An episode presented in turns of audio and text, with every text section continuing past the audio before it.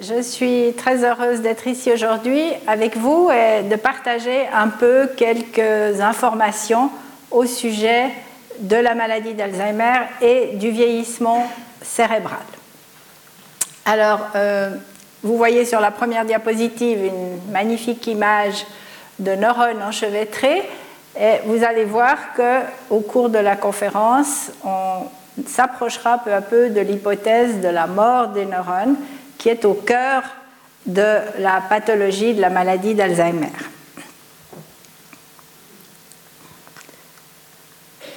Alors, tout d'abord, j'aimerais commencer avec quelques notions brèves d'épidémiologie. Vous savez tous que c'est une maladie qui touche particulièrement euh, les personnes âgées. On va voir qu'il y a aussi une forme précoce de la maladie. Mais néanmoins, il est vrai que l'âge est le facteur de risque principal pour la survenue d'une maladie d'Alzheimer.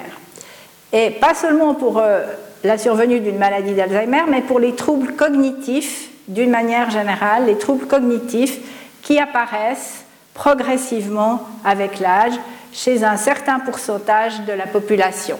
Et comme vous pouvez le voir ici, vous avez une courbe qui vous montre, euh, ici on n'a que 1% de la population qui est atteinte, donc dans la, dans la tranche d'âge entre 65 et 69 ans, ou disons jusqu'à peu près 75 ans, ça reste extrêmement modéré, le pourcentage de personnes qui ont des troubles cognitifs légers, sévères, ou qui ont déjà un début de diagnostic de maladie d'Alzheimer.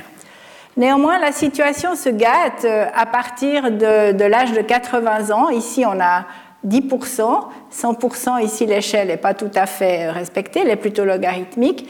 Et vous voyez que quand on arrive à à peu près à 95 ans et 95 ans et plus, on a euh, pratiquement 60% de la population qui a un trouble cognitif. Alors soit c'est un trouble cognitif modéré qui permet encore de vivre euh, de manière euh, plus ou moins autonome ou de vivre avec un accompagnement à la maison, ou ça, devient un trouble cognitif plus grave, puis finalement une maladie d'Alzheimer avec toute l'évolution que je vais essayer de vous démontrer. Alors ici, euh, il ne s'agit pas seulement de la, maladie d'Alzheimer, c'est la démence au sens plus général du terme, mais la maladie d'Alzheimer représente euh, la plus grande partie de ces démences, au moins 70% de tous les cas de démence à l'âge avancé. Donc, comme l'a dit Madame, c'est vraiment un problème de santé publique. Ceci, d'autant plus si on regarde maintenant cette courbe, qui est une courbe euh, qui a été faite par l'Office fédéral de la statistique. C'est des prévisions pour les années 2025 et 2050. Alors vous voyez que la pyramide des âges, évidemment tout le monde sait ça, elle, elle se rétrécit, elle monte vers le haut. Mais ce qui est très intéressant ici, c'est que vous voyez le pic que vous pouvez voir ici, c'est la tranche d'âge après 80 ans. Alors si vous mettez ce graphique en relation avec le graphique précédent qui vous montre que c'est surtout après 80 ans que la courbe euh, d'augmentation des troubles cognitifs euh, devient plus agressive et plus pentue, eh bien vous pouvez voir qu'effectivement euh, on, peut s'attendre, si on ne trouve pas quelque chose pour enrayer cette problématique, à une sorte d'épidémie, mais épidémie entre guillemets, puisqu'évidemment ça n'est pas transmissible, mais simplement parce qu'il y a de plus en plus de personnes âgées et il y a de plus en plus euh, de troubles cognitifs avec l'âge. Voilà. Maintenant, je voudrais vous montrer cette image aussi parce qu'on pense toujours que la maladie d'Alzheimer et les troubles cognitifs sont l'apanage des pays développés, ou disons de nos contrées euh, européennes, américaines et australiennes. Mais en réalité, il y a aussi de plus en plus de cas de maladie d'Alzheimer dans les pays en voie de développement, et notamment euh, ici en Chine, euh, en Inde et dans les pays d'Amérique du Sud. Pourquoi? Parce que l'amélioration des conditions de vie, de la santé publique fait que les les gens euh, vieillissent aussi de plus en plus, et aussi parce que ces pays ont une très très très très grande population, comme vous le savez, et donc on peut s'attendre, comme l'OMS l'indique, qu'en 2025, plus de la moitié des personnes avec démence vivront dans les pays en voie de développement. Ce qui pose d'autres sortes de problèmes puisque ces pays n'ont pas toujours les infrastructures pour pouvoir encadrer ces personnes. Par contre, euh, comme j'ai eu l'occasion de le voir en Inde, par exemple, il n'y a pas toujours les infrastructures médicales, mais l'entourage euh, familial est beaucoup plus euh, développé et les personnes vivent souvent plus encadrées dans leur milieu familial. Voilà. Alors voilà pour les quelques notions d'épidémiologie. Je ne veux pas trop insister là-dessus, mais on peut y revenir si jamais après. Maintenant, comme la maladie d'Alzheimer est intimement liée au vieillissement et plus particulièrement au vieillissement cérébral, on peut s'intéresser à savoir ce que c'est que le vieillissement, comment est-ce qu'on pourrait le définir.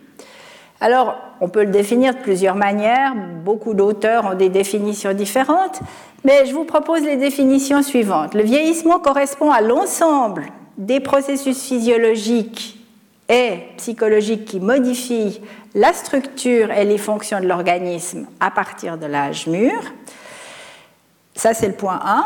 Le point 2, c'est la règle que c'est que on va le revoir à plusieurs reprises au cours de l'exposé, c'est que c'est la résultante de plusieurs sortes de facteurs, mais principalement les facteurs génétiques et les facteurs de l'environnement auxquels est soumis l'organisme tout au long de la vie. Il ne s'agit donc pas d'un état, mais d'un processus long et progressif qui est caractérisé, et ça c'est important, par de grandes variations individuelles.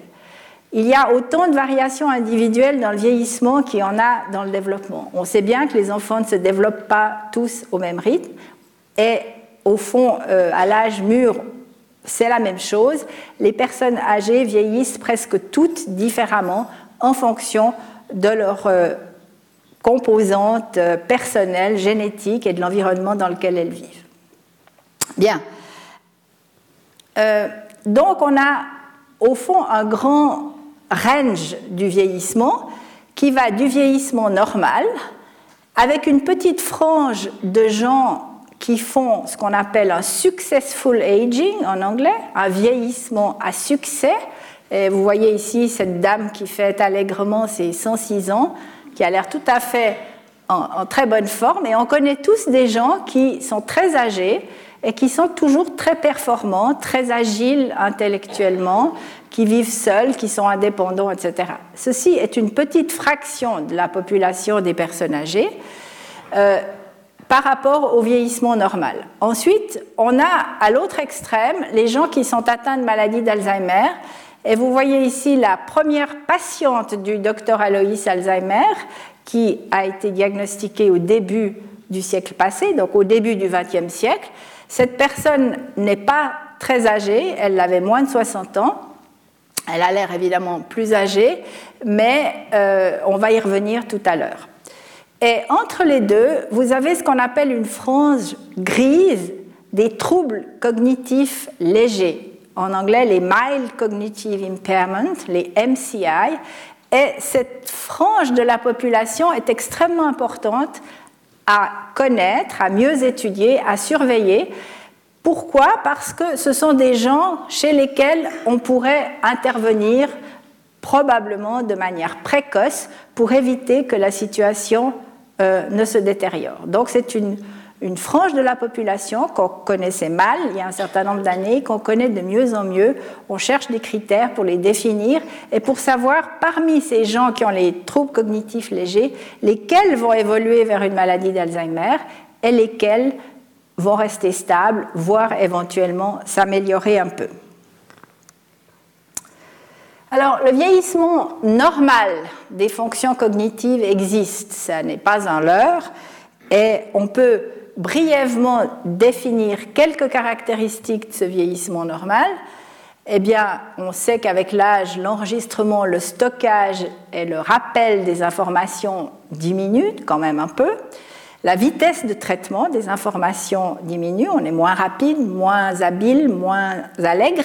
Les ressources attentionnelles diminuent, ça c'est très important, on est moins attentif, on, est moins, on a plus de difficultés à être attentif à euh, un certain nombre d'événements de la vie quotidienne ou à une conférence ou à plusieurs événements ensemble. L'attention conjointe est particulièrement touchée. Et puis, euh, il y a les processus de catégorisation, l'imagerie mentale, tout le travail intellectuel qui pose un petit peu plus de difficultés, mais tout ceci peut rester dans la norme. C'est juste des variations quantitatives. Et le dernier élément qui est important, c'est la difficulté d'inhiber des informations non pertinentes. Et chacun sait ou a vécu une fois euh, le fait d'être euh, en pleine activité, de recevoir un téléphone, euh, descendre à la cave pour chercher quelque chose et se dire mais qu'est-ce que je venais faire ici en fait? Eh bien, ceci est dû au fait qu'on a été perturbé par des informations intercurrentes et on n'arrive pas à inhiber ces informations qui nous permettent de revenir à notre sujet principal. Bon, ceci arrive aussi chez les jeunes, bien entendu, mais c'est une question de, un peu de fréquence. Donc, euh, la mémoire de travail aussi, celle qui permet de retenir euh, des éléments comme par exemple un numéro de téléphone à court terme pendant 5-6 minutes, le temps de pouvoir euh, faire le numéro. C'est toujours possible, bien sûr, mais c'est un peu plus difficile par rapport à des jeunes qui sont dans la vingtaine ou dans la trentaine. Donc, ce sont le vieillissement normal des fonctions cognitives. Et pour vous donner une dernière information un peu optimiste avant de passer à la maladie d'Alzheimer, beaucoup d'adultes âgés, comme je l'ai dit, fonctionnent de manière encore relativement euh, efficace et je vous ai mentionné des, adultes âgés qui sont encore très performants, high performing old adults. Et chez ces personnes-là, euh, qui se sont soumis à certains tests euh, dans le cadre d'études, eh bien, on peut voir que ce qui se passe, c'est quand ils performent aussi bien que des, jeunes dans des tâches euh, d'activation verbale, par exemple, eh bien, le cerveau ne fonctionne par contre plus tout à fait de la même manière. Chez un jeune, l'activité est encore très localisée. Donc, si c'est une tâche verbale, elle va être localisée dans l'hémisphère gauche, comme on sait qu'il y a les aires du langage et un petit peu à droite.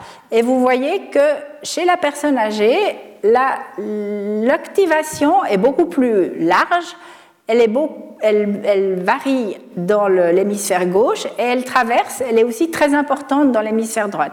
Donc on a à la fois euh, une activation qui est efficace, mais qui est efficace, pourquoi? Parce qu'elle va recruter d'autres régions cérébrales que les régions qui sont strictement dévolues à la tâche. Et ceci est une caractéristique de ce qu'on peut appeler le phénomène de la plasticité cérébrale. Le cerveau adulte vieillissant un peu moins performant va essayer de compenser euh, les petites pertes qu'il va trouver sur son chemin en recrutant d'autres réseaux de neurones, d'autres régions cérébrales pour arriver finalement à effectuer la même tâche.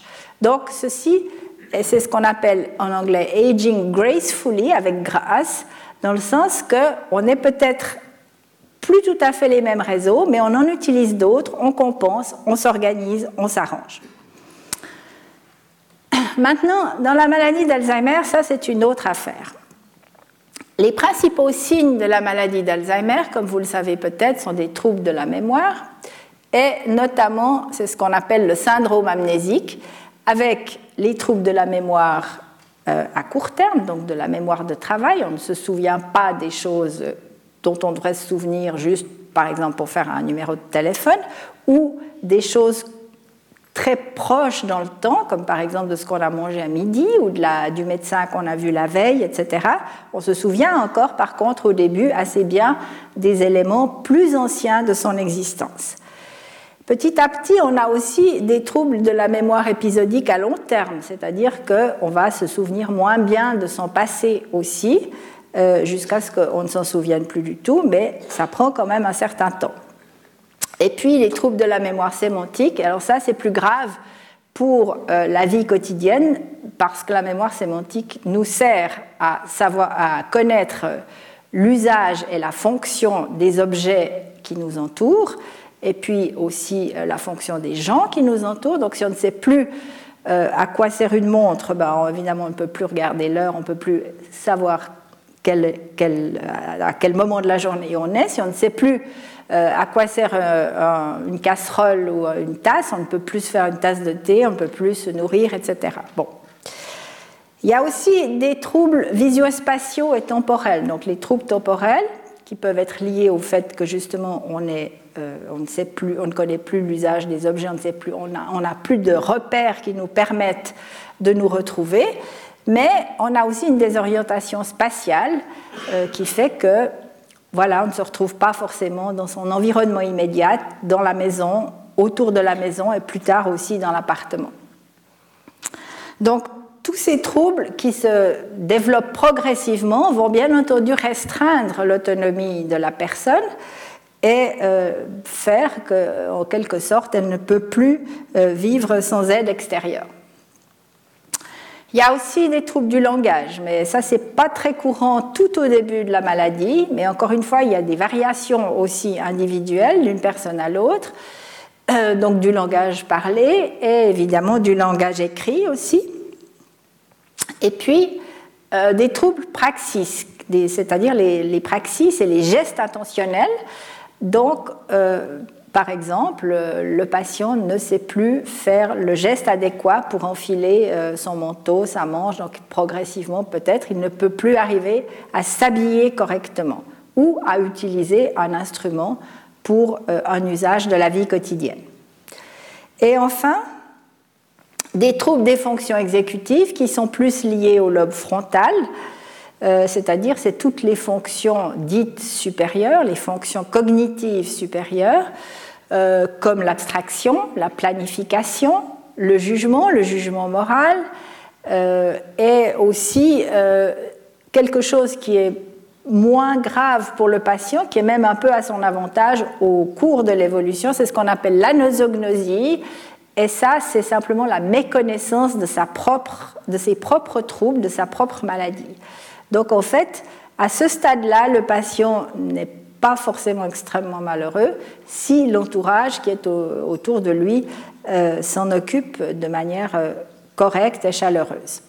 Donc ça, c'est un peu simplifié, mais c'est les principales catégories de troubles qu'on peut voir dans la maladie d'Alzheimer. Alors si vous vous souvenez du diapositive précédent, vous voyez que ça fait quand même une grande différence avec le vieillissement cognitif normal qui comporte certains déficits, mais pas des troubles de cette gravité et surtout pas tous ces troubles associés. Alors maintenant, pour poser un diagnostic de maladie d'Alzheimer, il y a un certain nombre euh, de critères et il y a un certain nombre euh, de, manuels qui ont défini des critères.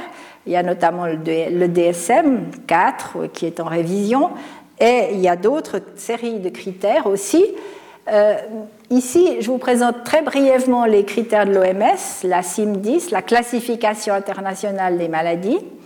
Et euh, sur la base de ces critères, on doit pouvoir définir une, une maladie d'Alzheimer. Donc c'est un déficit de mémoire, comme on l'a vu, et d'au moins une autre grande fonction cognitive. Donc un trouble visuo-spatial, un trouble du langage, une praxie déficiente, etc. Au moins une, mais il peut y en avoir plusieurs les déficits sont suffisamment importants pour interférer avec la vie quotidienne. Ça, c'est important aussi euh, de le savoir. Et puis, euh, il y a un changement souvent au niveau du comportement émotionnel ou social. C'est-à-dire que le patient a moins d'intérêt pour son environnement, il n'aime plus jouer aux cartes, il n'aime plus euh, jouer avec ses petits-enfants. Enfin, c'est des exemples comme ça, mais il y en a d'autres. Euh, une sorte de désintérêt pour le milieu environnant. Euh, ces troubles doivent exister depuis au moins six mois, parce qu'évidemment, si on a ces troubles, euh, par exemple, dans l'espace de deux semaines, on ne peut pas poser un diagnostic. Il faut voir l'évolution. L'évolution est toujours extrêmement importante. Et enfin, il n'y a pas de trouble de la vigilance. En tout cas, au début, les patients sont relativement conscients de ce qui leur arrive, ce qui peut expliquer aussi en partie un certain état dépressif au début de la maladie. Et enfin, dans cette euh, série de critères, eh bien, on ne peut pas poser un diagnostic définitif de maladie d'Alzheimer si on n'a pas un diagnostic post-mortem. ce n'est pas le cas dans toutes les séries de critères, mais ceci est dû au fait que, comme vous allez le voir, il y a des lésions très particulières dans le cerveau des patients Alzheimer et qu'il y a parfois des petits flous de diagnostic. On peut avoir des gens qui ont un certain nombre de critères cliniques et que finalement on ne les retrouve pas à l'autopsie. Donc, on devrait parler en réalité d'une démence de type Alzheimer, du vivant du patient, et ceci serait confirmé par l'autopsie, et on appellerait alors ceci une maladie d'Alzheimer. Mais dans le public, dans les journaux, euh, avec euh, l'augmentation de l'information, etc., maintenant il y a un peu de confusion. On parle toujours de maladie d'Alzheimer. Mais il faut savoir que si ça n'est pas confirmé vraiment sur le plan de la pathologie, théoriquement, on ne devrait pas utiliser ce terme. Alors, je vais vous parler de ces critères, de ces, lésions pathologiques dans le cerveau, mais avant, je veux encore euh, vous montrer ce qui se passe au niveau macroscopique dans le cerveau euh, des personnes vieillissantes et des patients Alzheimer. Donc, macroscopique, c'est ce qu'on peut voir quand on regarde un cerveau sans être obligé de faire des prélèvements et de faire des études euh, sur des coupes histologiques, par exemple, comme je vous le montrerai après. Alors, on sait qu'avec l'âge, le volume, ici vous avez euh, le volume du cerveau, et puis vous avez l'âge ici jusqu'à peu près 100 ans, et on voit qu'avec l'âge, on a quand même une diminution euh, du volume cérébral, donc de, de, la matière grise et de la matière blanche. Et ça n'est pas seulement la matière grise, parce que comme vous pouvez le voir ici, ici le cerveau a été euh, pas coupé, mais si vous voulez séparé, et tout ce que vous voyez ici, ce sont des fibres. Il ne faut pas oublier que dans un cerveau, on a une partie qu'on appelle la matière grise, qui est un enchevêtrement de neurones, mais ces neurones ne, sont pas efficaces s'ils ne se parlent pas entre eux. La fonction principale d'un neurone, c'est de communiquer avec un autre neurone. Et donc, euh, on a besoin d'un certain nombre de faisceaux de fibres, et ça constitue une partie extrêmement importante euh, du cerveau humain. Et donc, on sait que chez les patients Alzheimer, on a une diminution euh, du volume qui est encore beaucoup plus importante que dans le vieillissement normal. Mais néanmoins, chez les personnes d'un certain âge, par rapport à des, personnes dans la vingtaine, on a une diminution du cerveau. Mais comme je vous l'ai dit, euh, il peut y avoir des phénomènes de compensation. Et ce n'est pas parce que le cerveau a perdu un peu de volume qu'il ne peut plus fonctionner. Maintenant, chez un patient Alzheimer, le cerveau a perdu du volume, mais il en a perdu vraiment beaucoup, comme je vous l'ai montré sur la courbe. Et puis ici, euh, voilà. Ici, vous voyez que vous avez un cerveau humain âgé normal et vous voyez que les circonvolutions cérébrales, qui sont extrêmement importantes, sont encore relativement bien conservées, alors qu'elles sont très rétrécies chez le patient Alzheimer. Et en compensation, les sillons se sont élargis. Donc le vide a en quelque sorte pris un peu la place du plat. On a vraiment une perte de matière cérébrale. Et ceci peut se voir du vivant du patient, euh, parce qu'avec les méthodes que l'on utilise à l'heure actuelle, les méthodes d'imagerie qui permettent de voir le, cerveau fonctionner avec euh, son, son, son principal carburant qui est le glucose, eh bien, euh, vous voyez qu'un cerveau Alzheimer, il est encore très allumé partout, alors qu'un cerveau de patient Alzheimer a déjà, ici, toutes ces zones bleues sont des zones de sous-fonctionnement. Donc, du vivant du patient, on peut déjà voir un sous-fonctionnement. On, on pourrait en partie utiliser ça pour un diagnostic, mais il faut savoir qu'il y a d'autres types de maladies et d'autres types de démences qui peuvent faire euh, des images analogues, donc c'est assez difficile de discriminer. Et puis par ailleurs, euh, on a tous les états intermédiaires, parce que bien entendu, ici, pour les besoins de l'image, on a un cerveau très performant, et puis là, on a un cerveau de patient Alzheimer gravement atteint. Mais il y a quand même, en général, toutes sortes de, de possibilités entre les deux. On n'a pas forcément ces états extrêmes. Alors revenons à la pathologie cérébrale. Alors, euh, un petit survol historique bref. Donc vous avez ici le docteur Alois Alzheimer qui est mort en 1915, relativement jeune, et sa première patiente, comme je vous l'ai déjà montré une fois. Et donc euh, le docteur Alois Alzheimer, qui était psychiatre, a eu cette patiente en consultation, a détecté un certain nombre de signes, et euh, lorsque la patiente est décédée, il a pu avoir accès à son cerveau, et comme souvent les psychiatres à l'époque, euh, comme Freud aussi, regardaient un peu des, images dans le microscope le soir, c'était plus facile d'être polyvalent à ce moment-là, eh bien c'est lui-même qui a décrit dans le cerveau de cette patiente les deux principaux types de lésions qu'on décrit toujours à l'heure actuelle, qui sont euh, les plaques séniles, et on va y revenir, et la dégénérescence des neurones, la dégénérescence neurofibrillaire. Et ici, vous avez à nouveau un un cerveau normal et un cerveau Alzheimer. Donc à partir de cette analyse macroscopique, c'est-à-dire le cerveau quand on le sort de la boîte crânienne, et si on a une image comme ça, on est déjà à peu près sûr d'avoir une maladie d'Alzheimer. Mais il faut le confirmer en faisant des coupes de cerveau. Donc on va, on va enrober le cerveau dans une, matière euh, qui permet de le couper finement, de colorer et ensuite, on va voir des images de ce type, c'est-à-dire des plaques séniles et des neurones dégénérés. Et ceci a donné lieu aux deux principales hypothèses concernant l'étiologie, c'est-à-dire les causes de la maladie d'Alzheimer. Eh bien, la cascade de la protéine bêta-amyloïde, parce que dans ces plaques séniles, qui sont des lésions extracellulaires, qu'on trouve entre les neurones, dans le parenchyme neuronal, on trouve une protéine qu'on appelle bêta-amyloïde. Et dans la dégénérescence des neurones, on trouve une autre protéine qui est une protéine qu'on appelle la protéine tau et qui, qui subit des modifications, qui devient phosphorylée et qui va faire des fibrilles qui empêchent le neurone de fonctionner. Alors, juste une autre image de ces plaques séniles ici. Vous voyez euh, ici un vaisseau sanguin, vous voyez les neurones en arrière-plan, là les petits, les petits points, et vous voyez ces plaques séniles qui sont euh, des accumulations de cette protéine bêta-amyloïde et d'autres déchets ou d'autres protéines du métabolisme. Et puis, euh, les neurones dégénérés, ici vous avez des neurones normaux, et là vous avez ce neurone tout noir je vais vous expliquer un peu ce qui se passe à l'intérieur de ce neurone. Et évidemment, quand on a un neurone de ce type, eh bien, il n'est plus du tout fonctionnel et euh, on ne peut plus l'utiliser pour les activités cognitives habituelles.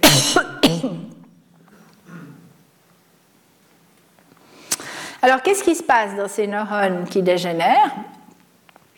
Eh bien, il y a une protéine qui, va, qui fait partie normalement du, du patrimoine normal du neurone, et qui sert à allier ensemble les, tubules du neurone qui servent, eux, à transporter les substances à l'intérieur de la cellule, qui vont devenir de plus en plus phosphorylées et qui vont s'enchevêtrer et devenir, enfin, finalement s'introduire à l'intérieur euh, du neurone, du corps cellulaire, excusez-moi, et donc euh, vont envahir peu à peu le, neurone et l'empêcher de fonctionner.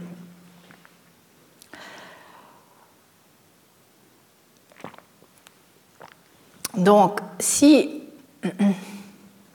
on regarde ici, ça c'est le stade ultime, et ici vous voyez Ces petits points noirs, c'est justement euh, ces, neurones qu'on voit ici dans, un, une autre, un autre plan de coupe et qui, qui empêchent ces tubules qui sont là et qui sont normalement dans les prolongements neuronaux de fonctionner de façon efficace.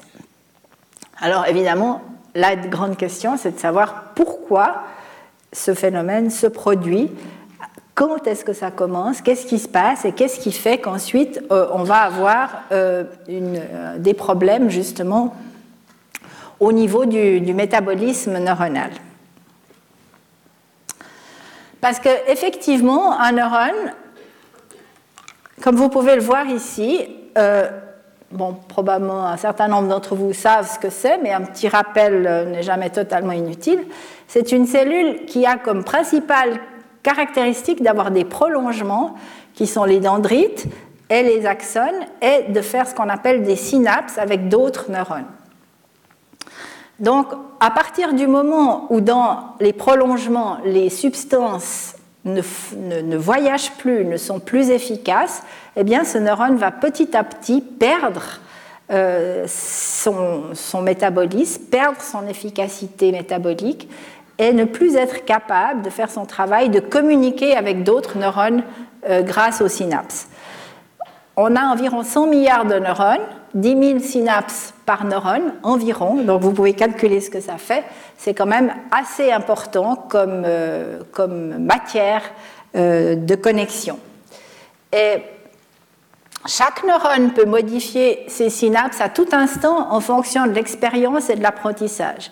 Ça veut dire, maintenant que vous êtes en train de regarder une conférence, d'apprendre quelques éléments, eh bien, en même temps, vous avez probablement quelques neurones, qui, ou même plusieurs, même beaucoup, qui s'allument, qui tiltent et qui vont faire fabriquer de nouvelles synapses. Ici, vous avez un neurone euh, dans l'hippocampe, vous voyez tous les dendrites et tous les petits points, là, c'est des points de connexion avec les autres neurones.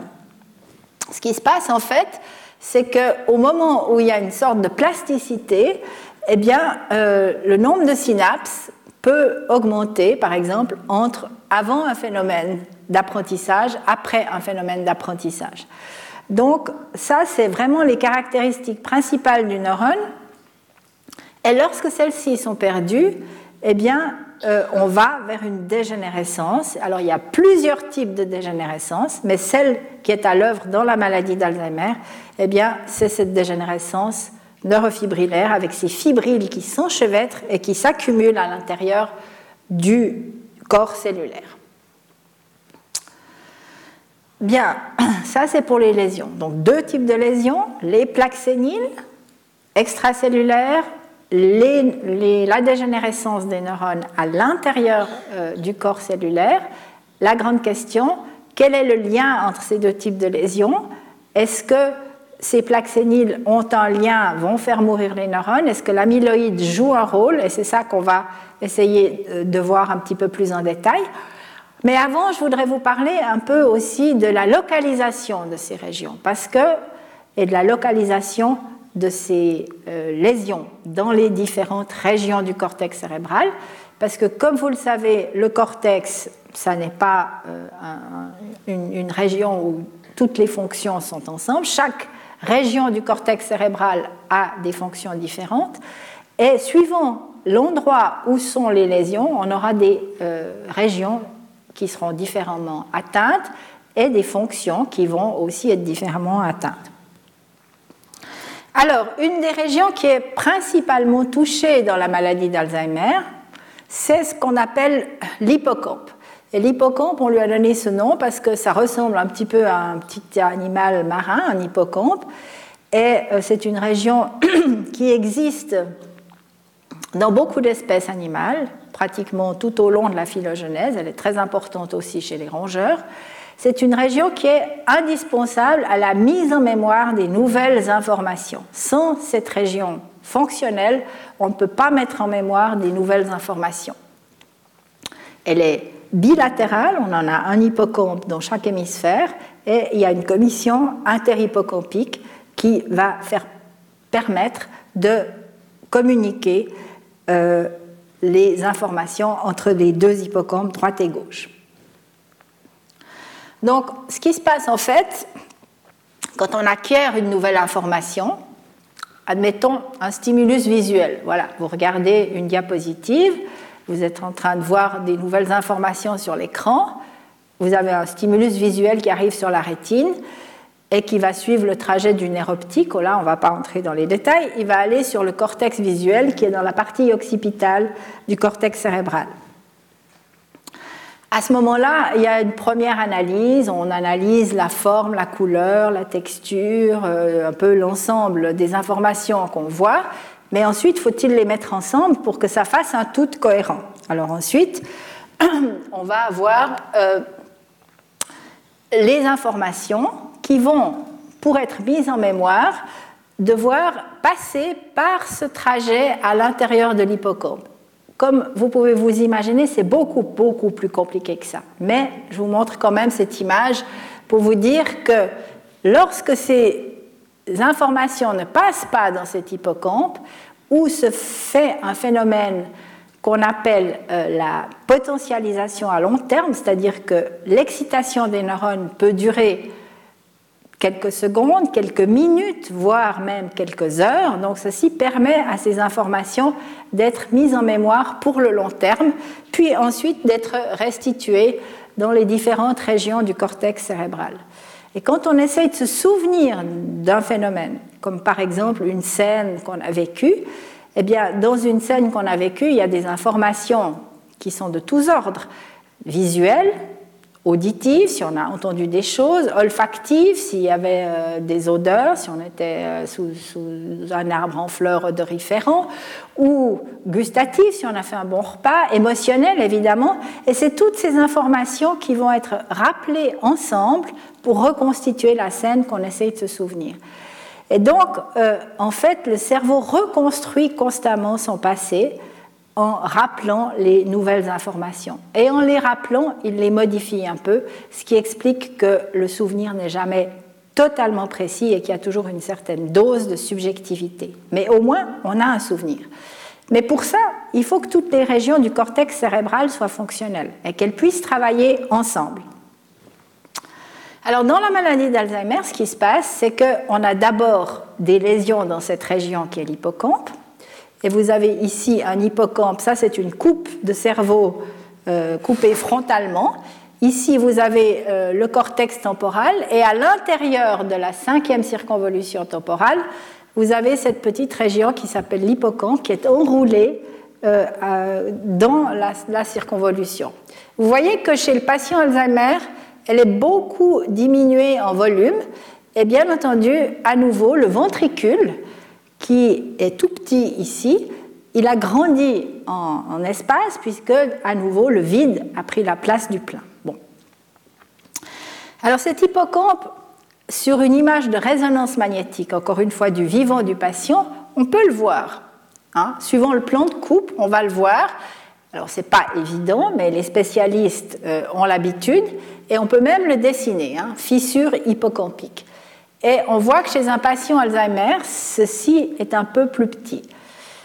Mais sur une seule image, on ne peut pas poser un diagnostic parce que, encore une fois, il y a une grande variabilité individuelle. Vous l'avez vu sur la courbe du volume. À un même âge, on a des gens qui ont un volume qui peut avoir 10, 20, 30% de différence. Et donc, on peut avoir un petit hippocampe sans que ça signifie qu'on ait une maladie d'Alzheimer. Par contre, ce qui va tracer la maladie d'Alzheimer, c'est l'évolution. Et si on refait la même image au bout de six mois, puis au bout d'une année, au bout de deux ans, et qu'on voit qu'il y a une constante diminution dans ce volume, alors là, on commence à avoir un certain nombre euh, d'éléments pour poser un diagnostic de maladie d'Alzheimer.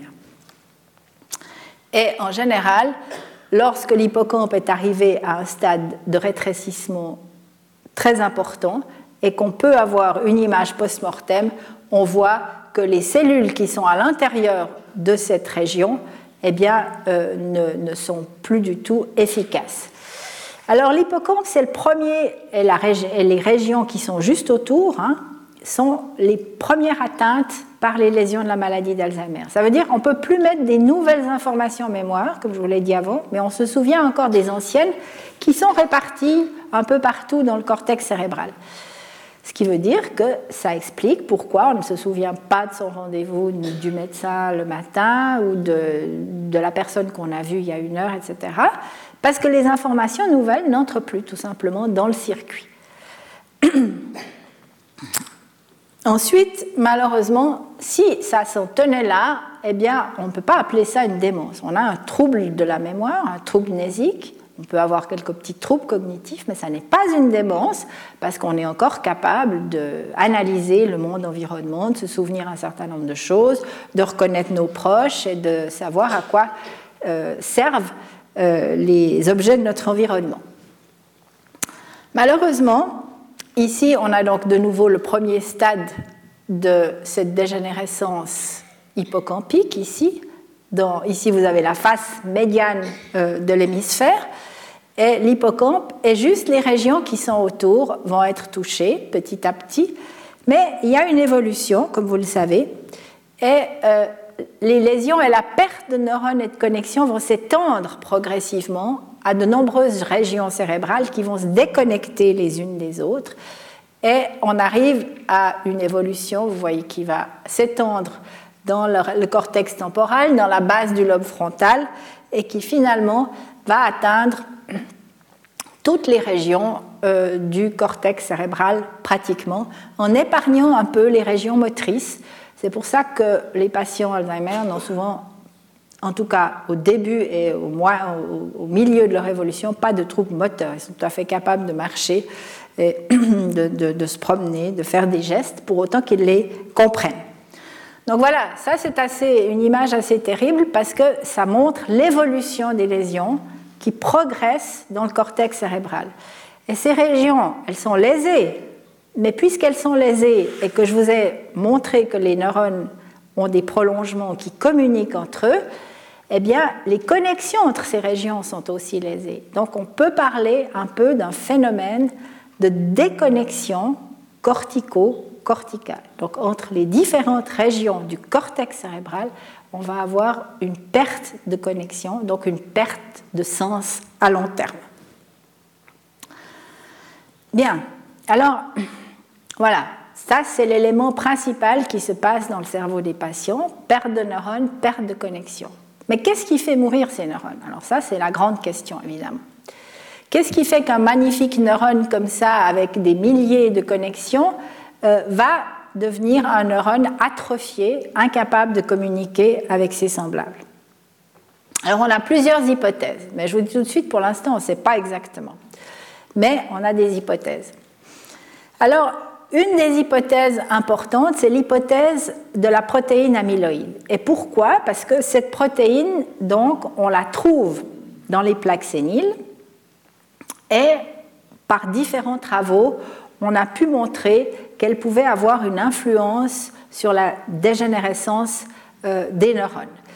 Et donc, cette protéine, elle va se trouver sous forme de plaques, comme on l'a vu auparavant, mais elle se trouve aussi dans les synapses, ici au, bout des prolongements neuronaux, sous forme de toutes petites molécules qu'on appelle des oligomères et qui seraient tout au début de l'évolution. Et ces deux éléments font partie de ce qu'on appelle la cascade amyloïde, susceptible d'avoir un rôle important dans la pathologie neuronale.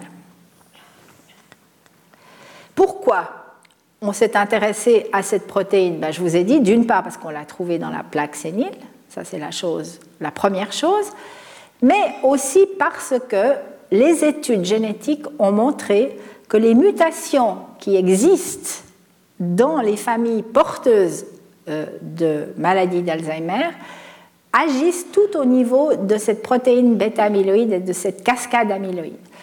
Alors, il est venu le moment d'introduire la notion de cette forme de maladie d'Alzheimer précoce dont peut-être certains d'entre vous ont entendu parler. Donc la maladie se présente de la même manière que chez la personne âgée, avec plus ou moins la même clinique. Si on va pouvoir faire l'autopsie, on verra les mêmes lésions. L'évolution peut être parfois un peu plus rapide, mais c'est surtout le début de l'âge de la maladie qui est plus précoce et qui peut être euh, dans la quarantaine, dans la cinquantaine, voire même dans quelques familles à travers le monde encore plus précoce à partir de 35 ans. Bon, cette maladie est très très euh, familiale et très rare. C'est pas plus que 1 à 5% des cas. Mais cela nous a appris beaucoup. Pourquoi Parce que dans ces familles qui ont été répertoriées à travers le monde, il y en a à peu près euh, entre 500 et 1000, eh bien, euh, un défaut génétique a été identifié sur trois différents gènes, et ces trois gènes jouent un rôle dans la cascade de la protéine bêta-amyloïde. Donc, ça donne un élément très fort en faveur de cette hypothèse amyloïde puisque dans les familles, on a le gène qui est muté, on a la clinique, on a la pathologie, la démence, et donc on a une espèce de lien qui va de la génétique à la clinique. Donc, les trois gènes qui ont été répertoriés jusqu'à maintenant, c'est le précurseur APP, on l'appelle comme ça, mais c'est en anglais amyloïde protéine précurseur, c'est le, précurseur de cette protéine amyloïde qu'on trouve dans les plaques séniles. Et puis il y en a deux autres euh, qui sont euh, qu'on a appelés les présénilines. Pourquoi? Simplement parce que ça donnait une maladie présénile. Et ces deux gènes qui sont sur les chromosomes 14 et 1 et 21 pour le précurseur APP, tous ensemble vont contribuer à cette cascade de la protéine bêta-amyloïde dans un certain nombre de familles à travers le monde. Et je vous montre juste ici un exemple d'une famille qu'on a étudiée. Et vous voyez qu'ici, euh, on avait euh, dans une génération d'une fratrie, la moitié de la fratrie qui était atteinte. Et puis ici, euh, ben, on n'est pas encore dans, les cas qui pourraient être atteints. Puis après, ici, c'est les petits-enfants. Donc ça, on ne sait pas encore. Je ne vais pas entrer dans les détails de ce genre d'études. Évidemment, comme vous pouvez vous imaginer, ça pose beaucoup de problèmes éthiques. Mais généralement, ce sont des gens qui sont tout à fait d'accord de collaborer à ces études. Alors revenons à notre cascade. Vous voyez que vous avez euh, ce précurseur de la protéine amyloïde, ces présénilines et peut-être d'autres gènes. Alors je dois vous dire que ces gènes, ils ont été identifiés dans les années 90. Et moi, j'ai déjà débuté dans euh, ce travail sur la maladie d'Alzheimer. C'était très, très, très, très, très excitant à l'époque parce qu'on en a trouvé un peu l'un après l'autre et on se disait, ouh, ben ça va continuer, on va avoir toute une série de gènes, on va pouvoir expliquer cette maladie pratiquement complètement. Mais ça n'a pas été le cas. Et après cette euh, découverte de plusieurs gènes, il y a eu toute une période où maintenant voilà, on cherche, mais on ne trouve pas pour l'instant de nouveaux gènes. On a des gènes qui sont liés à des polymorphismes, je vais vous expliquer ce que c'est dans un instant, mais des familles avec des gènes particuliers, on n'en a pas pour l'instant trouvé. Alors, ces gènes, ces, ces, mutations génétiques par des chemins assez compliqués que je ne vais pas détailler ici, entraînent une augmentation de cette protéine bêta-amyloïde qui va se déposer à la fois dans les plaques séniles et par petites molécules dans les synapses et à certains endroits stratégiques pour fabriquer des plaques séniles et de la dégénérescence neurofibrillaire qui va ensuite amener la mort neuronale, la perte des connexions des synapses et la démence. Ça, c'est ce qu'on appelle la cascade amyloïde avec mutation génétique, et je vous rappelle que ça concerne une petite partie des patients Alzheimer, pas plus que 5%, dans l'état actuel des connaissances. Maintenant, ce qui nous intéresse, évidemment c'est très intéressant, ces familles, mais c'est quand même assez restreint comme population. Alors si on revient à la population âgée, qui est celle qui est la plus susceptible d'être atteinte, et qui n'a pas ces mutations génétiques dans sa famille, Qu'est-ce qui se passe? Comment est-ce qu'on peut expliquer cette cascade?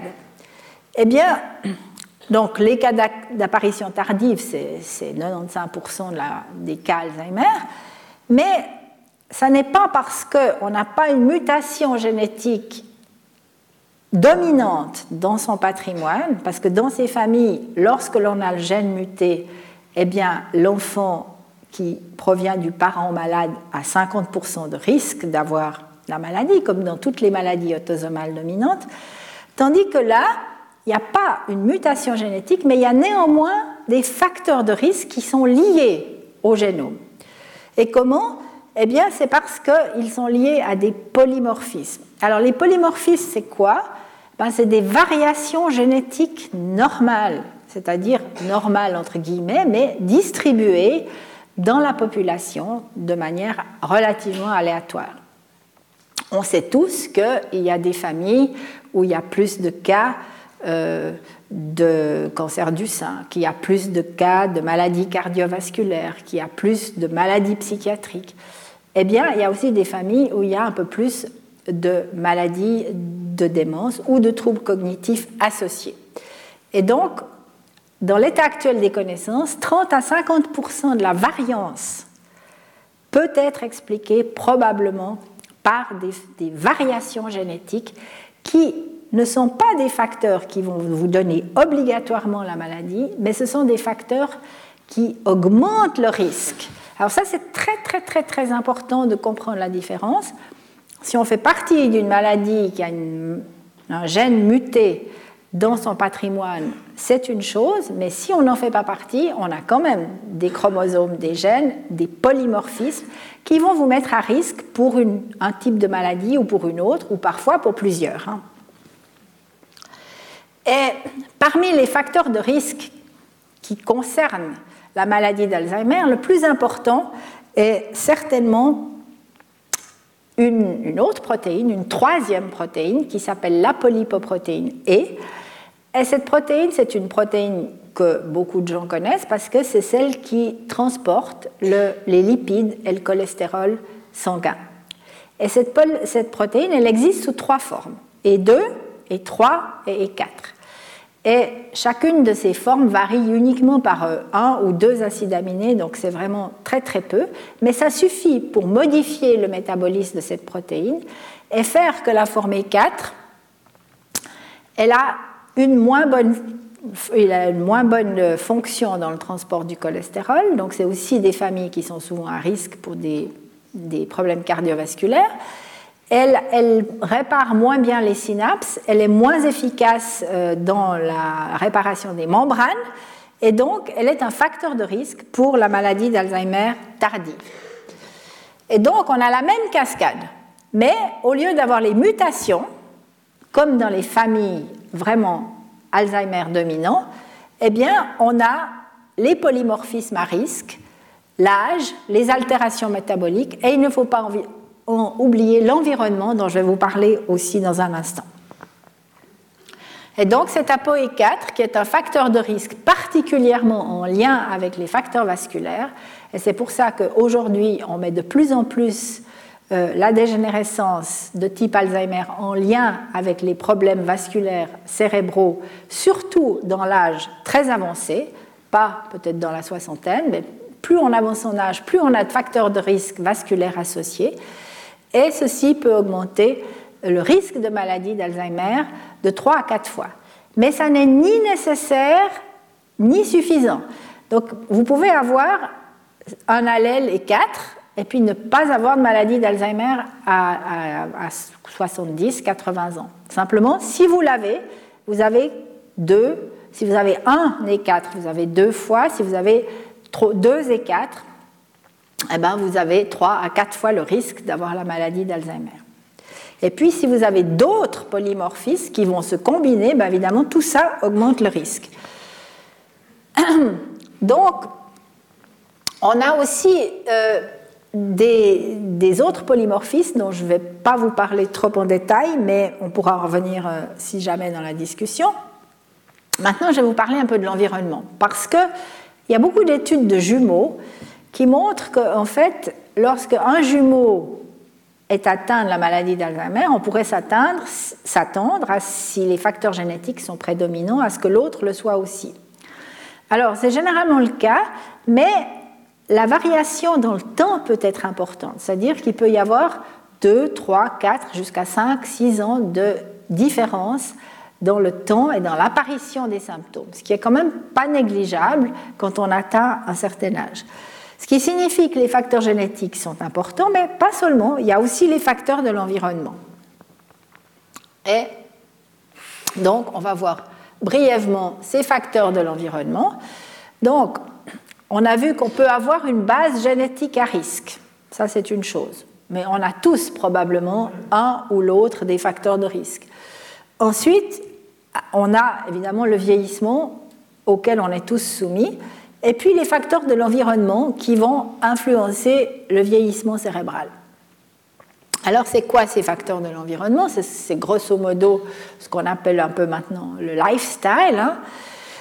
Ben, c'est les facteurs euh, psychosociaux, il y a les facteurs vasculaires, on va voir ça un petit peu plus en détail, le stress, les facteurs hormonaux, les facteurs inflammatoires, les facteurs de mobilité, Quelque chose qui peut jouer un rôle, c'est le traumatisme crânien. Et puis les facteurs d'oxydation qui sont liés à l'oxydation cellulaire, d'une manière plus générale à l'alimentation.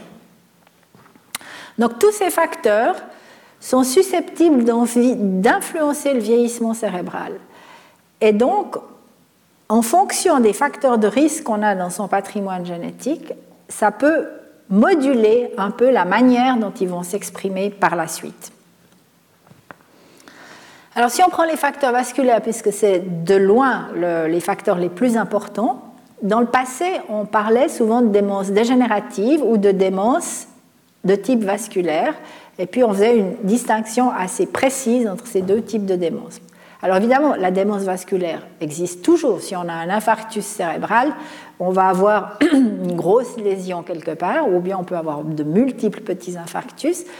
Et puis, euh, on aura des lésions qui seront localisées aux régions où ont lieu ces infarctus. Mais en plus de ça, les facteurs cardiovasculaires et cérébrovasculaires vont modifier un petit peu l'environnement du cerveau, l'environnement neuronal, parce que finalement, le neurone est nourri par la circulation cérébrale. Hein. Et donc, il y a maintenant un consensus qui se dégage pour dire que les facteurs cardio- et cérébrovasculaires, eh bien, ce sont aussi des facteurs de risque pour la maladie d'Alzheimer. Et euh, ces facteurs, bah, vous les connaissez, hein, c'est l'hypertension, euh, l'hyperlipidémie, donc trop de lipides, l'hypercholestérolémie, la tabagie, euh, donc le fait de fumer. Parmi un certain nombre, il y en a encore plus, mais ce sont les principaux. Et donc, euh, dans le prolongement de cette logique, on peut se dire, ben voilà, on peut, c'est traitable ces facteurs cardiovasculaires. C'est ça qui est un petit peu réjouissant dans, un sens c'est que si en milieu de vie on traite vraiment de manière très stricte les facteurs euh, cardio et cérébrovasculaires, on peut diminuer un peu le risque. Mais ce risque n'est pas quantifié. Les études, parce que ça c'est quand même des, éléments assez récents, alors il y a plein d'études qui sont un peu contradictoires, mais ce qui est sûr, c'est que ces facteurs-là, ils doivent être pris très en amont pour pouvoir influencer l'évolution. C'est pas lorsque la maladie se développe ou se est tout à coup symptomatique que si on traite tous ces facteurs, on va pouvoir la guérir. Peut-être on peut améliorer un peu la situation, mais c'est souvent trop tard. C'est bien avant qu'il faut prendre les facteurs de l'environnement en main pour que son cerveau vieillisse bien. Alors les facteurs d'oxydation, eh bien euh, c'est l'oxydation euh, des cellules, l'oxydation qui provient de la consommation de l'oxygène, et on peut se poser la question de savoir si à travers justement la consommation de glucose, d'oxygène, etc., est-ce que certains nutriments, certains facteurs pourraient être protecteurs? Et on parle beaucoup à l'heure actuelle d'antioxydants, donc il y a toute une controverse ou une série d'études à ce sujet. En effet, avec l'âge, on utilise toujours, toujours de l'oxygène, euh, non seulement dans le cerveau, mais dans tout le corps, hein. et euh, on produit des particules d'oxygène marquées négativement. Ça, c'est le résultat normal du métabolisme. Mais normalement, on a des enzymes qui traitent tous ces radicaux libres et qui vont essayer de s'en débarrasser ou de les rendre moins nocifs. Mais avec l'âge, ces mécanismes de réparation diminuent, ils sont moins efficaces. Et donc, euh, là, on retrouve nos courbes de vieillissement à succès, vieillissement normal et vieillissement pathologique. C'est-à-dire que si on arrive à corriger beaucoup d'erreurs dans notre métabolisme et particulièrement dans notre métabolisme cérébral, on, aura, on sera un peu sur la pente du vieillissement à succès ou du vieillissement normal. Et si on n'arrive pas du tout à corriger ces erreurs pour des raisons à la fois génétiques et environnementales, eh bien on aura une accumulation de ces particules euh, d'oxygène chargés négativement qui vont s'attaquer aux membranes, qui vont s'attaquer euh, aux, protéines, qui vont même s'attaquer parfois au, DNA, donc au génome. Et donc, le cerveau, lui, est le plus grand consommateur d'oxygène de tous les organes du corps. Hein. Il, consomme à peu près un quart de tous les, de tous les nutriments. Et donc, comme il consomme beaucoup d'oxygène, il produit aussi beaucoup de radicaux libres et il n'arrive plus à s'en débarrasser et ces radicaux libres jouent un rôle dans la dégénérescence neuronale. Alors, est-ce qu'on peut essayer de faire quelque chose en prenant des antioxydants? Alors là, je vous dis tout de suite, il y a des travaux très contradictoires, ce n'est pas une recette, mais tout le monde sait qu'il y a des antioxydants dans les vitamines, particulièrement euh, les vitamines C euh, et E par exemple, et puis dans de nombreux fruits et légumes, euh, donc toutes les substances qu'on nous conseille de manger à longueur de journée, eh bien, contiennent une très grande quantité d'antioxydants. Il y en a aussi dans le tanin et également dans des plantes comme par exemple le ginkgo biloba, dont on peut extraire la substance active sous forme de capsules. Donc, ceci n'est pas un traitement, il y a pas il y a certaines études qui montrent que les adhérents à des diètes, par exemple de type méditerranéen, avec beaucoup d'antioxydants, euh, beaucoup de fruits et légumes, très peu de viande ou de, beaucoup de poissons, un peu de vin, euh, sont peut-être un peu protégé, mais il y a des études contradictoires. Donc là, je ne voudrais pas vous donner un faux message. En fait, on ne sait pas très bien. Le bon sens commande de dire que ça peut être protecteur, mais il n'y a pas d'études qui montrent ça de manière vraiment 100%. Et certainement pas d'études qui montrent que ça peut euh, guérir une fois que le processus est engagé.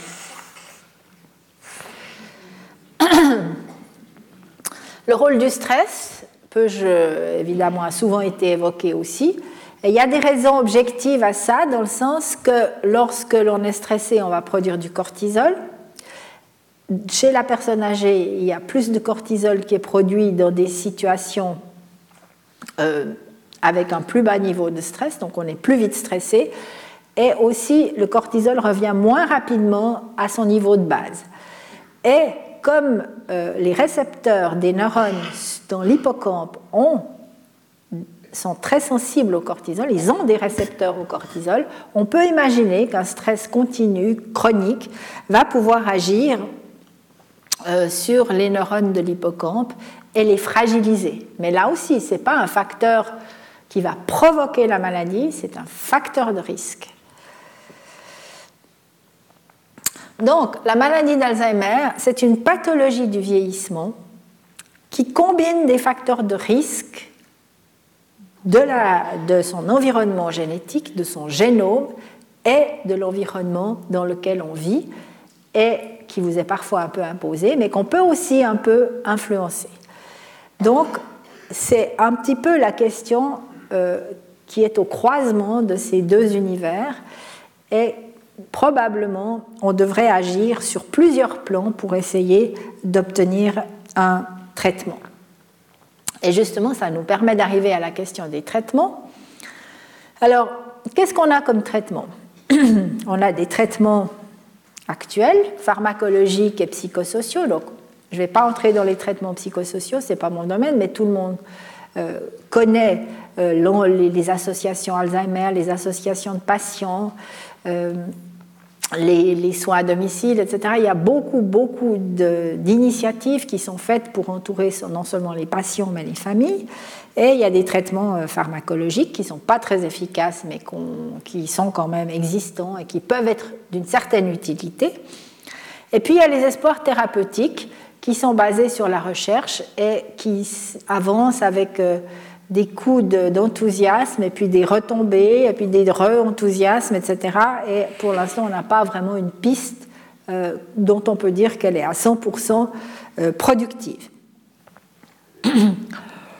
Alors, pour les traitements pharmacologiques, euh, vous savez que les neurones communiquent entre eux, maintenant je l'ai dit plusieurs fois, par leur axone et par des synapses. Hein il y a un influx nerveux électrique qui se transporte le long de ces axones, mais à la jointure synaptique, euh, cet influx nerveux se transforme en un influx neurochimique, c'est une libération d'une substance chimique qui va passer d'un neurone au suivant, et ceci grâce à des substances qu'on appelle les neurotransmetteurs. Alors il y a beaucoup de neurotransmetteurs dans le système nerveux, et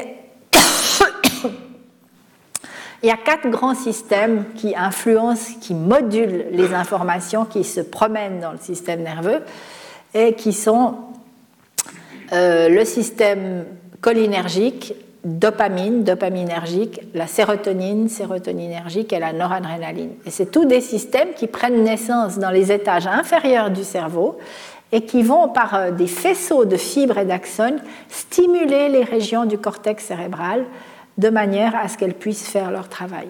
Et celui qui nous intéresse aujourd'hui, c'est le système cholinergique, qui est extrêmement important pour l'attention, pour la mise en mémoire des informations sur le plan attentionnel. C'est le système qui nous permet, par exemple, quand on est dans une foule, on est entouré de gens, d'informations partout, tout autour de nous, tout à coup, hop, on rencontre quelqu'un qu'on n'a pas vu depuis longtemps. Eh bien, c'est le système cholinergique, en partie, bien entendu, c'est de nouveau assez simplifié, mais qui va vous permettre de sortir l'information du contexte et de la rendre pertinente. Parce que pour qu'une information puisse être mise en mémoire, il ne faut pas seulement qu'elle soit là, qu'elle soit nouvelle, qu'elle soit intéressante, il faut qu'elle soit pertinente pour nous-mêmes et qu'on trouve un intérêt à la mettre en mémoire. Donc le système cholinergique est très efficace pour ça et il est lésé dans la maladie d'Alzheimer. Euh, on sait que les, synapses cholinergiques, comme vous pouvez voir ici dans le cas normal, eh bien, elles vont distribuer cette substance qui s'appelle l'acétylcholine, qui va passer d'un côté de la synapse à l'autre, puis être métabolisée, puis retourner de nouveau dans le premier neurone, etc. Dans la maladie d'Alzheimer, il y a beaucoup moins de cette, synapse, de cette euh, substance cholinergique qui est, euh, qui est prévue et qui est aussi fabriquée. Et euh, donc euh, la synapse est beaucoup moins efficace. Mais les traitements à l'heure actuelle euh, agissent sur ce qu'on appelle la fente synaptique, c'est-à-dire qu'à l'intérieur de cette fente où vous avez ce neurotransmetteur qui est capturé pour être réutilisé, on va utiliser des enzymes qui inhibent la recapture et qui vont donc faire qu'il y a beaucoup plus d'acétylcholine dans la synapse. Simplement, alors ça c'est les trois, le, cognex ici les plus guère utilisés, c'était le tout premier, c'est les trois substances qui sont utilisées à l'heure actuelle, avec différents inconvénients et avantages sur lesquels je ne veux pas me prononcer puisque je ne fais pas de clinique, mais qui ont été étudiés aussi un peu en recherche fondamentale. Il y a une autre substance euh, qui agit en inhibant le récepteur au glutamate. Donc je vous ai montré qu'il y avait ces quatre grands systèmes qui modulent les informations, mais les informations elles-mêmes, elles sont transportées par une substance qui s'appelle le glutamate et qui agit euh, au niveau d'une synapse, par exemple, en, libérant ce neurotransmetteur à partir de vésicules et qui va aller euh, activer le, le, deuxième neurone. Et puis, sur cette synapse, ces molécules de bêta-amyloïdes oligomères dont je vous ai parlé il y a un moment agissent aussi en inhibant et en, maltraitant cette synapse de façon à ce qu'elle fonctionne beaucoup moins. Mais d'un autre côté, quand elle fonctionne moins, elle va faire en sorte qu'il y a une sorte de libération à bas bruit de ce transmetteur qui fait qu'il est tout le temps un peu sous tension. Et lorsqu'il est sous tension, il y a une augmentation du calcium dans la cellule et tout ça fait que la synapse devient de plus en plus pathologique. Alors ce qu'on fait, c'est qu'on inhibe, enfin on va moduler euh, le récepteur au glutamate et ceci est une substance qui s'appelle la mémontine et qui agit aussi, euh, qui existe aussi sous deux formes et qui module ce récepteur au glutamate. Alors ça agit sur deux systèmes différents on pourrait donner théoriquement les deux substances ensemble, mais là aussi, il y a des problèmes de diagnostic, de prise en charge par les assurances, de quand est-ce qu'il faut le donner, quand est-ce qu'il ne faut pas, et je ne veux pas euh, entrer en matière dans ce sujet. Bien, alors maintenant, ces, ces médicaments, comme ceux d'entre vous qui ont des patients dans leur famille savent, n'agissent pas très très bien enfin, ils agissent au début de la maladie, ils n'agissent pas très longtemps. Pour quelle raison? Ben, Simplement parce qu'ils n'empêchent pas les neurones de mourir. Ils agissent en bout de course, si vous voulez. Ils agissent sur le symptôme, sur la libération du neurotransmetteur. Donc on booste un peu la synapse, on lui augmente son efficacité, mais on n'empêche pas le neurone de mourir. Donc les neurones pendant ce temps continuent de mourir et au moment où on n'en a plus suffisamment, eh bien, euh, le, le, médicament ne peut plus être efficace. Par contre, on s'est dit, mais il faut savoir comment empêcher ces neurones de mourir. Et ça, c'est ça le vrai défi pour demain, c'est de savoir comment comprendre comment ces neurones meurent et savoir comment on peut trouver un moyen de les empêcher de mourir.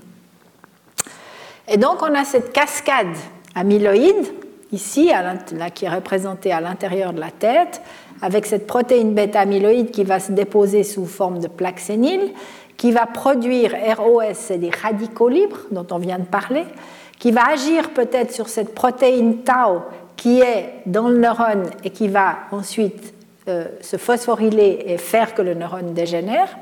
Et puis, euh, il y a toute une série de boucles qui vont se mettre comme ça en route.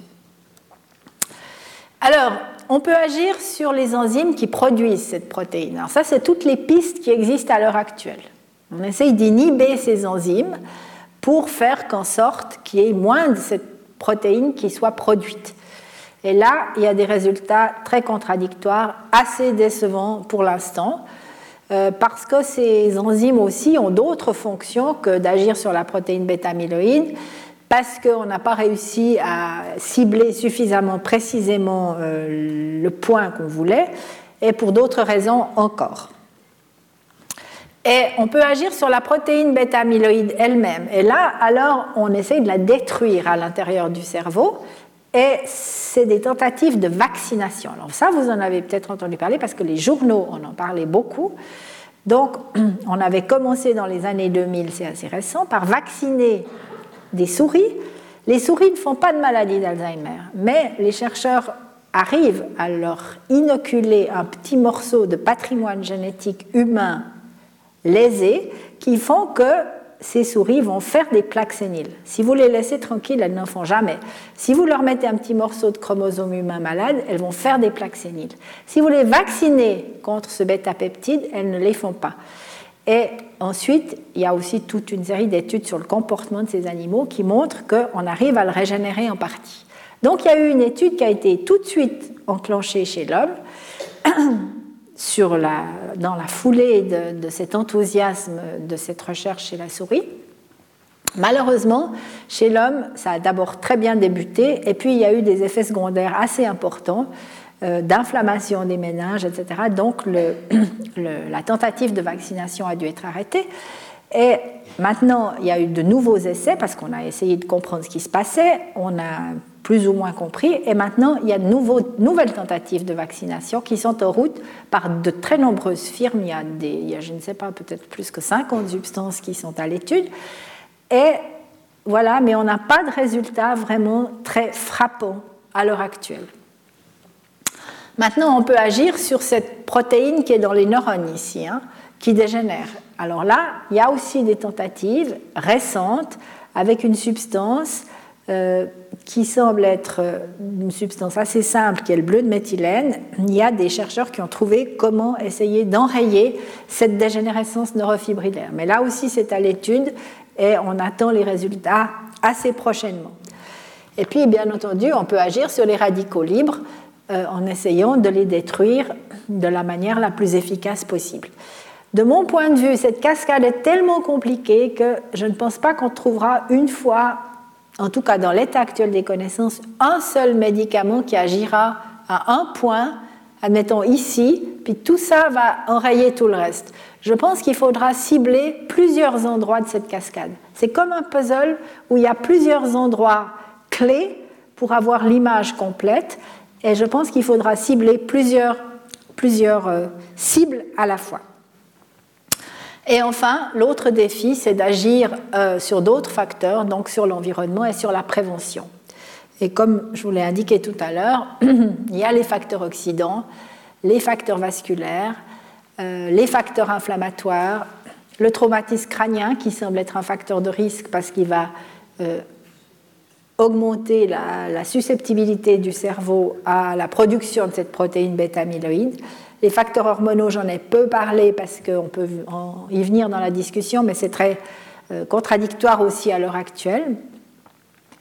Et puis tout, euh, tout ce qui est le niveau socio-éducatif, hein, donc la, capacité de stimuler son cerveau, de faire de l'exercice physique, etc.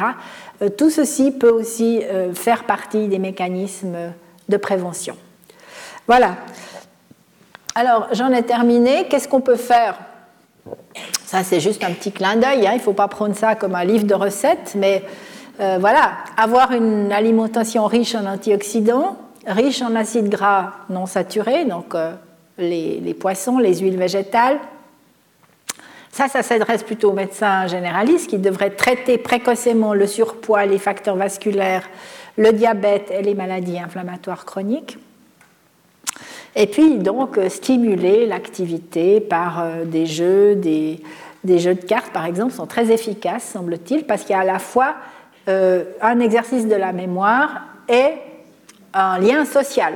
Tout ça, c'est très important aussi, le côté émotionnel. Et il semble aussi que parmi les études qui ont été faites chez des très grands vieillards, ceux qui arrivent à un âge très avancé en, bon état ont souvent une très bonne image d'eux-mêmes. Donc euh, ils, ont, ils, ont, ils ont bien traversé la vie, ils sont contents d'eux. Je pense que ça doit jouer un rôle quelque part. Mais évidemment, ce n'est pas scientifique, ça, ce que je vous dis là. C'est juste un petit clin d'œil final. Parce qu'on a pas d'études qui démontrent ça, mais il y a quand même des études qui sont en route pour essayer de cerner ces paramètres. Comme vous pouvez imaginer, ces, études sont très complexes à faire parce que c'est très difficile chez l'homme d'isoler un paramètre. Quelqu'un qui va faire de l'exercice, on se dit, on va, voilà, on va voir l'étude de l'exercice, mais généralement, la personne qui fait beaucoup d'exercice tient compte de son, de, de son, fitness, donc elle va aussi faire attention à ce qu'elle mange, elle va pas fumer, elle va faire ci, elle va faire ça. Donc on n'arrive pas chez l'humain à, comment dire, à essayer d'isoler un paramètre comme on peut le faire chez le rongeur, où on peut le mettre euh, dans une cage euh, avec tel et tel type de nourriture ou tel et tel type d'environnement de, stimulation, etc. Et c'est pour ça que ces études prennent beaucoup de temps, mais il y en a beaucoup qui sont en route et on espère qu'on aura des résultats. Voilà. Alors, on a écrit en 2004 un livre qui s'appelle Du vieillissement cérébral à la maladie d'Alzheimer avec des collègues euh, fondamentalistes et cliniciens.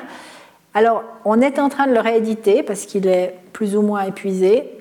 Et j'espère que l'année prochaine, euh, aux mêmes éditions de Buck, on aura la réédition de, de ce livre sur le vieillissement cérébral en français parce qu'il existe relativement peu de choses en français. Voilà, je vous remercie. Je crois que j'ai pris un petit peu plus de temps que prévu, mais j'espère que je vous ai intéressé.